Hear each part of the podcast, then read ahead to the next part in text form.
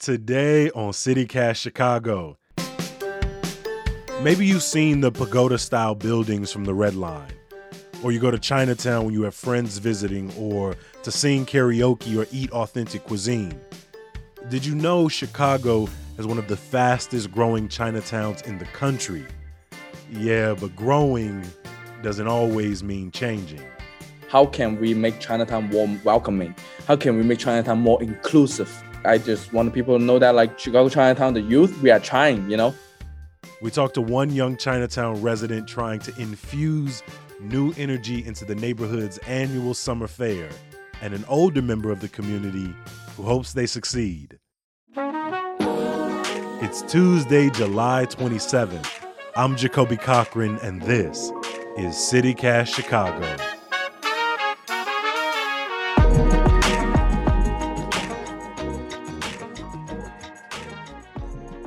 For more than a century, the intersection of Cermak and Wentworth has been the cultural, economic, and residential center of Chicago's Chinese community. But as one of the fastest growing Chinatowns in the country, it's expanded into surrounding neighborhoods. As more and more, you know, uh, Chinese residents or immigrants coming to settle down in Chinatown, we have limited space.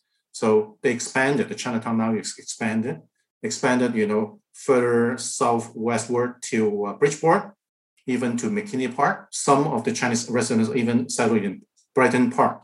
Ben Lau heads up the Chinese American Museum of Chicago. Ben moved to the U.S. from Hong Kong back in 1999 to live with his older sister. He says he remembers Chinatown back then being much quieter than his hometown. Hong Kong is a concrete jungle there is a, lot of high rises, you know, a lot of cars, a lot of people packed in the streets. Here, I can walk, you know, in the street in leisure. I just, you know, take my time. Like so many immigrants who have been in Chicago for decades, Ben has seen a lot change, especially in the last year with the pandemic. Oh, wow. It broke my heart, you know, to, to tell the story of last year. Last year, our museum closed twice. And in Chinatown, I would say that like, like a ghost, ghost town.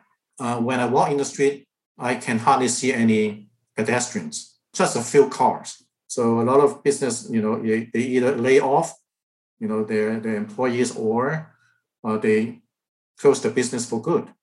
But this weekend, Chinatown is not expected to be a ghost town, but far from it. The Chinatown Summer Fair is an annual event that was canceled last year, but is back. Organizers are expecting about 40,000 people during the two day event. The summer fair is also an opportunity to address that Chinatown is at a crossroads. There's the deep history and knowledge of people like Ben Lau, but there's also a younger generation looking to infuse new energy into the neighborhood. I can, yeah, I can tell you that that's going to be the latest day of Chinatown history. I can tell you that right now, right now. 24 year old Shifa Zhang exudes that energy that some residents and businesses are hoping will show the rest of the city that Chinatown is for them too. Shifa has about 20,000 followers on TikTok and runs a marketing agency called Tien Represent.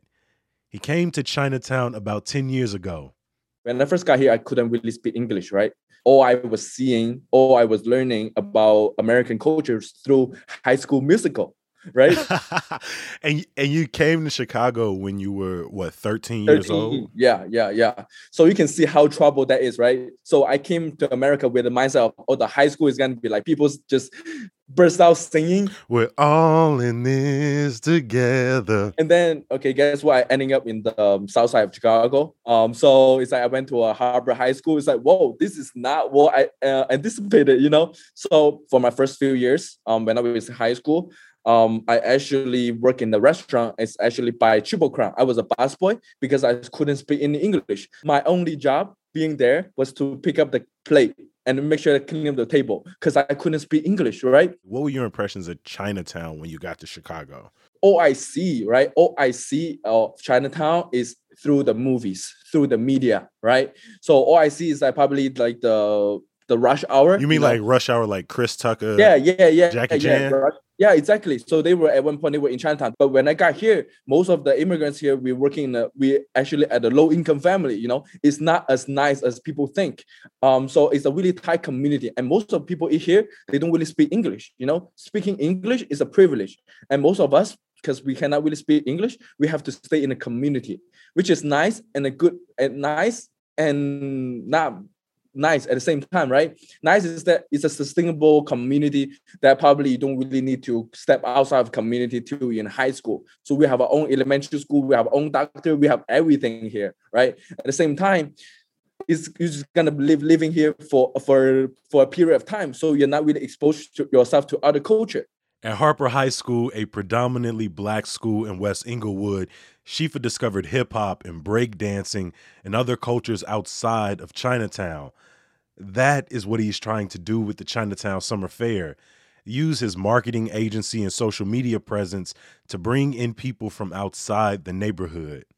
for Chinese, we always head down and just do the work. Like make sure that the event is safe, to make sure the event is nice, but at the same time, nobody think about like nobody really care about marketing. You know what I mean? Nobody really care about how to talking to other people. Nobody thinking about actively reaching out to other communities, you know? So that is really important. So Chinatown Summer Fair, they've been organizing this for the past 40 years. Chinatown Summer Fair has been phenomenal. You know, it's been a really great event for the community, you know, but now Chinatown, we are really resourceful. So how can we utilize this and then we reach out to the com- other commu- surrounding communities and actually bridge out, right? Hey, we have a stage.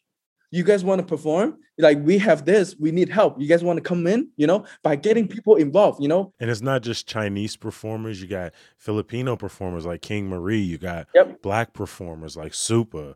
Like it's a, a intersectional stage. Yeah, yeah, yeah. So that's why I really want to help uh China Summer Chinatown Summer Fair, you know, and also this is the biggest reason they invited me, you know. So when you coming to Chinatown Summer Fair 2021 this year, you're gonna see varieties of vendors, street vendors, and also it's open up to the AAPI businesses too. So personally, I'm really, really excited because you can see a, like a really new Chinatown that you never really seen before because we bring we being really inclusive to other AAPI community. At the same time, we are bringing other culture in too, like hip hop, right? So um, it's gonna be a really different Chinatown you will see you normally see in other days. I mean, you just said it yourself. You all have are planning and about to execute the largest Asian American festival in the Midwest. During those planning stages, were there some disagreements between, you know, your team and, and older members of the committee? Yeah, yes, there are a lot of disagreement. Um, the meetings, the organizers meeting get really intense every time, you know. Um, so I constantly uh, need to step up. Otherwise, if I don't speak up at that moment, they just gonna say, oh, they just gonna, cause you know, like the organizing event. First of all, it's not easy. You know what I mean? And then they've been doing this for the really long, long time. And then I think the biggest thing was the it, it was go also going go down to budget. So we have to like cut down over and over again. And then uh, at that point, it's like okay, make sure that we are breaking even. So I think most of the time that you know like in um in a chinese setting we don't really talk about money that much you know because at the end of the day this is a community event. We are not here to make money. We're not here to make profit. But at the same time for me is that young people right i'm thinking about the longevity of this event you know what i mean? So in 20 years like 20 years later who's going to be organizing this Can imagine that also creates some dynamics because you have a new way of doing things, and they're like, "Well, we've been putting on this festival for forty years. These organizers for what the last twenty-seven years. They're like, we haven't needed all of that." And you're like, "I feel you, but this could be bigger. yep This could be better." And so, if if we have alcohol, we can attract younger people and also make a little money. Um, so I see that again that you're you're trying to balance that respect taking in that knowledge from your elders, but also bringing in that dynamic energy. A lot of my friends, a lot of the people I know haven't spent a lot of time in Chinatown. For people in Chicago or tourists who've never been, what do you want people to know about Chicago's Chinatown? Yeah, Chicago Chinatown is the fastest growing Chinatown in the United States because other Chinatown in the nations, they are people are moving away from Chinatown. So for us, China, Chicago, China is really unique, you know. Um, so for us, it's also like we are we are also really different from other Chinatown in the, in the United States. Ben Lau from the Chinese American Museum of Chicago won't call the clashes of ideas with Shifa and other organizers conflict, but he does agree that the youth in Chinatown need more reasons to stay. Well, I, I can see that there is always a generation gap, not just within the Chinese community. I think in every other ethnic group, there, there is a generation gap. You know, that's why currently in Chinatown, there are some, you know, fancy restaurant, they don't call them Chinese restaurant, like, you know, they, they just call restaurant like uh, Joy Yee noodles. They provide, you know, Asian foods, Asian food, you know, Asian cuisines. What do you want Chinatown to look like over the next decade? I would love to see more and more younger generations, you know, uh, living in Chinatown. I know, you know, some younger generations, some young professionals, they move away from Chinatown or they want to live in the suburb or live in some fancy high rises in downtown.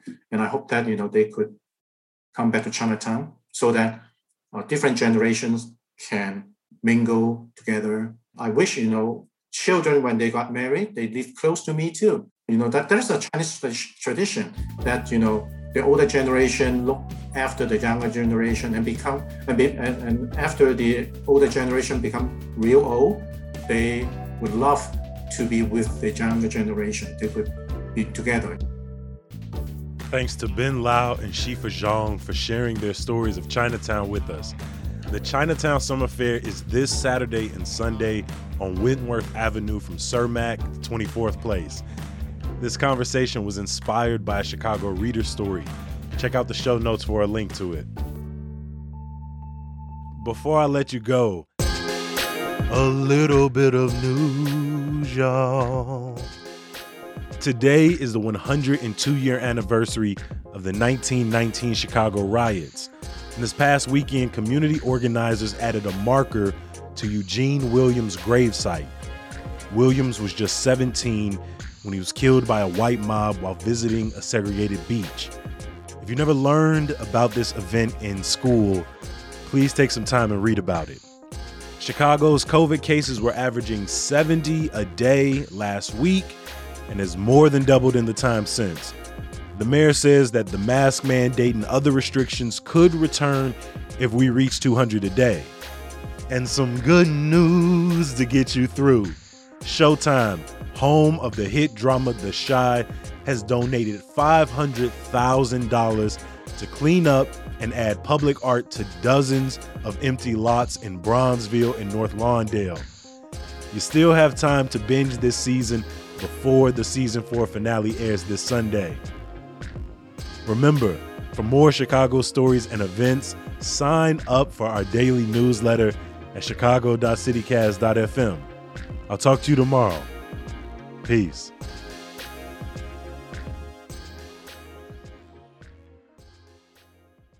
Pagoda, pagoda, pagoda. Here we go.